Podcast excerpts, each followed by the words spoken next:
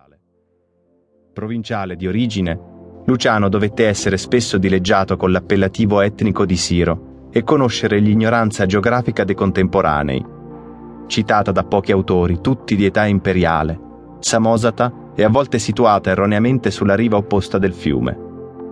La data esatta della sua nascita resta ignota, ma le fonti concordano nel collocarla attorno al 120, in un'epoca di profondi rivolgimenti per l'impero romano. A fronte di una straordinaria espansione imperiale, il regno di Traiano aveva mostrato un progressivo indebolimento del centro romano a favore della periferia mediterranea, greca e più complessivamente orientale. L'impero aveva acquisito compattezza territoriale, culturale, istituzionale, sociale ed economica. Sfoggiava un'aristocrazia omogenea, di cultura greco-romana, e città prospere, dotate di terme, teatri, ginnasi e biblioteche. Le strade e le vie di comunicazione marittime assicuravano la libera circolazione di merci, gente, culture. Andava progressivamente scomparendo una nazione dominante a favore di una più estesa e generica romanità. Simbolo di questa evoluzione pluralistica fu nel 117 l'elezione di Adriano, Cesare di origine spagnola, e l'acclamazione imperiale celebrata non nella capitale, ma nella città orientale di Antiochia. Dal nuovo imperatore il mondo romano ricevette pace e prosperità. Spirito versatile, di memoria eccezionale, Adriano investì risorse ed energie nel consolidamento dei confini, nel potenziamento dell'istruzione e nella diffusione della cultura.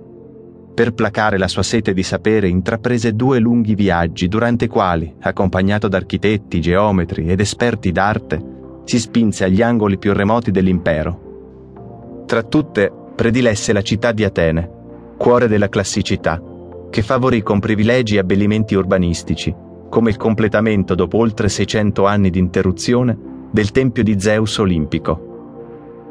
Nell'infanzia di Luciano si specchiarono anni di fermento per le città greche d'Oriente. Di famiglia non povera, ma neppure abbiente né politicamente prestigiosa, alla fine della scuola primaria dovette affrontare il problema dell'inserimento nel mondo del lavoro indispensabile per il benessere familiare. Per discutere delle sue prospettive, il padre offrì a parenti e amici un ricco banchetto. In pieno accordo i genitori avevano deciso di servire la cena alla maniera romana, organizzandola intorno ad un grande tavolo d'acero affittato per l'occasione e posizionato al centro dell'atrio, che costituiva l'unica vera sala della casa.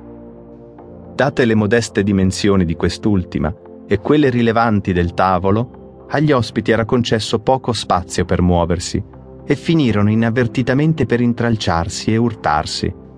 Due cugini, inciampando, suscitarono in particolare l'irarità collettiva, perché il suono prodotto dalle loro fronti che cozzavano risuonò simile a quello di due pentole di bronzo.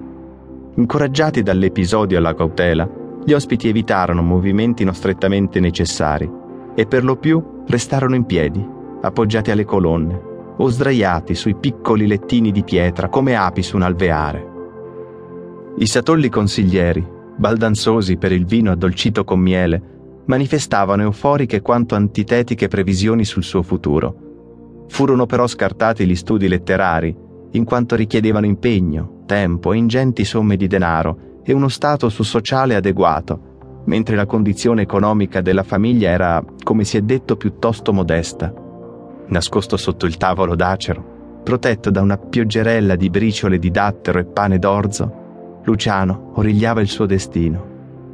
Notò che tra gli ospiti le attenzioni più affettate erano riservate a uno zio materno che aveva fama non solo a Samosata di eccellente scultore e intagliatore di pietra, abile soprattutto nelle immagini del dio Hermes, unico tra i presenti che portavano barbe in stile greco folte e ricciute, questo zio mondano era ghindato con una corta barbetta a punta secondo la più recente moda cosmopolita inaugurata dall'imperatore Adriano. Si abbigliava anche alla maniera romana e amava tenere, come un retore, il braccio destro tra le pieghe della toga e la mano cinta sul balteus.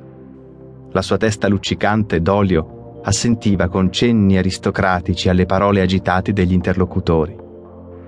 La cosa più curiosa era però l'animaletto che portava con sé della